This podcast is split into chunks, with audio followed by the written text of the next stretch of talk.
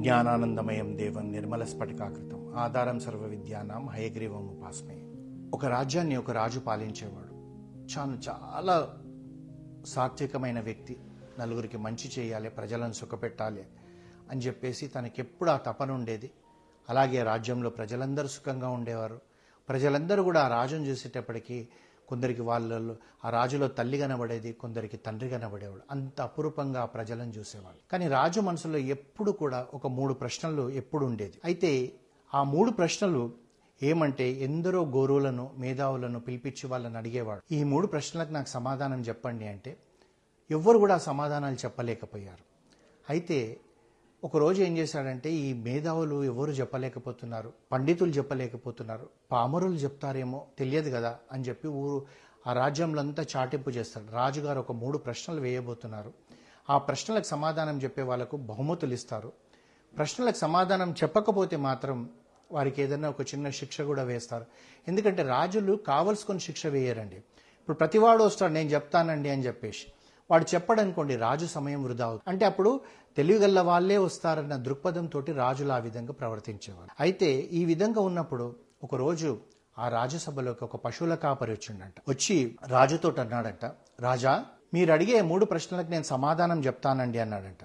అంతే ఆ రా ఆ రాజ్యసభలో ఉన్న మంత్రులు సామంతులు తర్వాత మేధావులు గురువులు పండితులు అందరికి కోపం వచ్చిందంట. వీడు ఎవడండి వీడు? ఆ, పశువుల కాపరి? మనమే చెప్పలేకపోయినాం వీడు చెప్పడం ఏంటిది అని అంటారు. అనేటప్పటికీ అందరూ గుసగుస మాట్లాడుతుంటారు కలకలం లేగిపోతుంది. ఇలాంటి వాడు పిచ్చి పిచ్చి వాళ్ళు వచ్చి రాజు సమయాన్ని వృధా చేస్తున్నారు అది ఇది అని అంటారు. అయితే అప్పుడు రాజు ఏమంటాడంటే నువ్వు ఏ ధైర్యంతో సమాధానాలు చెప్తానని వస్తున్నావో నాకు తెలియదు.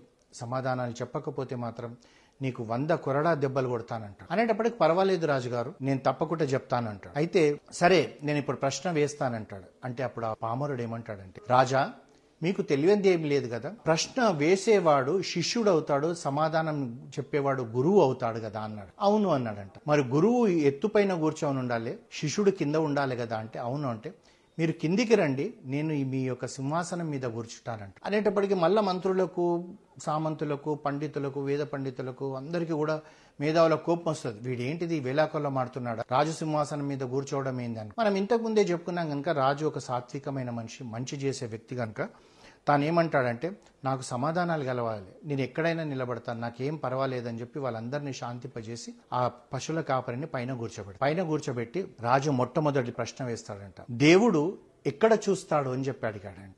అనేటప్పటికీ దానికి సమాధానంగా ఆ పశువుల కాపరి శాంతంగా రాజా నాకు ఒక దీపం తెప్పియండి అన్నాడట. అనేటప్పటికీ ఆ రాజు దీపం తెప్పించాడంట. పైన అక్కడ ఆ దీపం పై పై ఒక మంచి ఎత్తు పైన ఒక స్టూల్ లాంటి దానిపైన పెట్టారంట. పెట్టి ఇతను అతన్ని అడిగాడంట రాజును. రాజా ఈ దీపం యొక్క వెలుగు అష్టదిక్కులలో ఉందా? అని అడిగాడంట.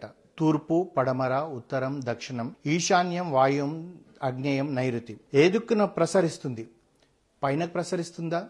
ఆకాశానికి ప్రసరిస్తుందా? భూమికి ప్రసరిస్తుందా? ఈ ఎనిమిది దిక్కుల ప్రసరిస్తుందా అని అడిగాడంట. అనేటప్పటికీ రాజు అన్నాడంట అన్నిట్లో ప్రసరిస్తుంది. అష్టదిక్కాలలో ప్రసరిస్తుంది ఆకాశానికి ప్రసరిస్తుంది భూమికి ప్రసరిస్తుంది అంటే దేవుడు కూడా అంతటా చూస్తూ ఉంటాడు రాజా ఒక్క దిక్కున చూడడు అన్నాడు. అనేటప్పటికీ రాజు మొదటి సం- దానికి ప్రశ్నకు సమాధానానికి సంతోషపడి రెండో ప్రశ్న వేస్తాడు. సరే దేవుడు ఎక్కడ ఉంటాడో చెప్పు అన్నాడంట. అంటే పశువుల కాపారి అన్నాడంట కొన్ని క్షణాలు ఆలోచించిండంట. రాజుతోటి ఒక మాట అంట రాజా నాకు ఒక గిన్నెలో పాలు తెప్పియండి అన్నాడంట. రాజు ఇంత పెద్ద గిన్నెలో నిండుగా పాలు తెప్పించి పెట్టాడంట. ఆ పాలు తెప్పించి సభా మధ్యలో పెట్టేటప్పటికి పశువుల కాపరి రాజుతో రాజా ఈ పాలల్లో నెయ్యి ఎక్కడుందో చూపెట్టు అన్నాడంట. చూపెట్టగలుగుతావా? చూపెట్టండి అంటాడంట. అయితే రాజు కాపరితో ఒక మాట అంటాడంట. ఈ పాలలో నెయ్యి ఉంది కానీ ఎక్కడుందో నేను చూపించలేను అని చెప్తాడు. అప్పుడు కాపరి రాజుతోటి రాజా హృదయం అనే పాలను గురువు అనే మంటతో బాగా మరిగించి మనసు అనే తోడు వేస్తే అది పెరుగవుతుంది. ఆ పెరుగే అదే సత్యమైన పెరుగు అవుతుంది ఆ పెరుగును సాధన అనే కవ్వంతో చిలికితే లభించే జ్ఞానము వెన్న ఆ జ్ఞానం అనే వెన్నను మళ్ళీ నువ్వు కరిగిస్తే మంటపైన ఉంచినప్పుడు ఆ నెయ్యి అనే పరమాత్మ లభిస్తాడు. అప్పటి వరకు పరమాత్మ లభించడు. పరమాత్మ ఎక్కడున్నాడంటే ఇంత చేస్తే కానీ నీకు పరమాత్మ దొరకడు అని చెప్తాడనమాట. నెయ్యి ఉన్నట్టుగానే పరమాత్మ అన్ని చోట్ల ఉన్నాడు. పాలల్లో నెయ్యి ఉన్నట్టుగానే. కానీ నువ్వు ఇంతగా శోధించాలి. ఇంత శోధించినప్పుడే నీకు పరమాత్ముడు కనబడతాడు రాజా అనేటప్పటికీ. ఈ రాజు రెండో సమాధానం కూడా చాలా సంతోషపడతాడు. మూడో ప్రశ్న వేస్తాడు. అయితే నువ్వు ఇంత బాగా చెప్తున్నావు కదా. ఇప్పుడు ఈ క్షణాన దేవుడు ఏం చేస్తున్నాడో చెప్పగలుగుతావా అంటాడు. ఆ రాజు ఆ కాపరి ఒక్క నిమిషం కళ్ళు మూసుకొని ఆలోచించి రాజా దేవుడు ఇప్పుడు ఏం చేస్తున్నాడంటే పశువుల కాపరినైన నన్ను రాజసింహాసనం మీద కూర్చోబెట్టాడు రాజు అయిన నిన్ను కింద నిల్చోబెట్టాడు. ఇదే ఇప్పుడు చేస్తున్న పని రాజ్ దేవుడు చేస్తున్న పని ఇదే అని అంటాడు. అని ఏం చెప్తాడంటే కర్మానుసారం అంతా నడిపిస్తూ ఉంటాడు ఈశ్వరుడు. ఆ భగవంతుణ్ణి నేను ఏ జన్మలో చేసిన పుణ్యఫలమో ఒక్క క్షణం నేను రాజునయ్యాను.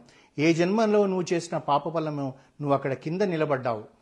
నేను నిలబడే స్థానంలో నువ్వు నిలబడ్డావు నువ్వు కూర్చునే స్థానంలో నేనున్నాను. కారణం ఏంటంటే మన పూర్వజన్మ ప్రారంధమే రాజా మీరు పశువుల కాపరి స్థానంలో నిలబడడానికి కారణం మీరేదో పాపం చేస్తుంటారు. ఎంత చిన్న పుణ్యం చేసుంటాను నేను రాజసింహాసనం మీద కూర్చున్నాను అని చెప్పేటప్పటికి ఆ రాజు చాలా సంతోషించి ఇతని లోపల చాలా తెలివి ఉన్నదని చెప్పి తన రాజ్యంలో ఒక చిన్న భాగం ఇచ్చి ఒక సామంత రాజుని చేశాడు. అయితే ఈ విధంగా ఈ మూడు ప్రశ్నలు మనందరికి కూడా కలుగుతూ ఉంటాయి.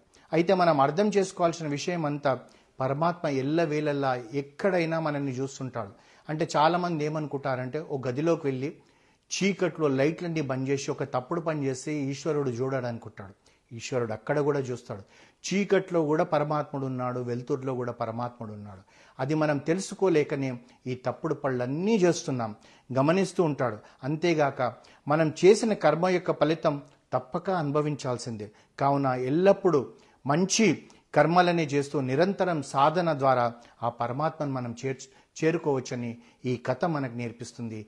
ఇది మనం నేర్చుకొని ఈ విధంగా మనలో మార్పు తెచ్చుకోవడానికి మనం ఈ రోజు నుంచే ప్రయత్నం చేస్తాం. హరిహోం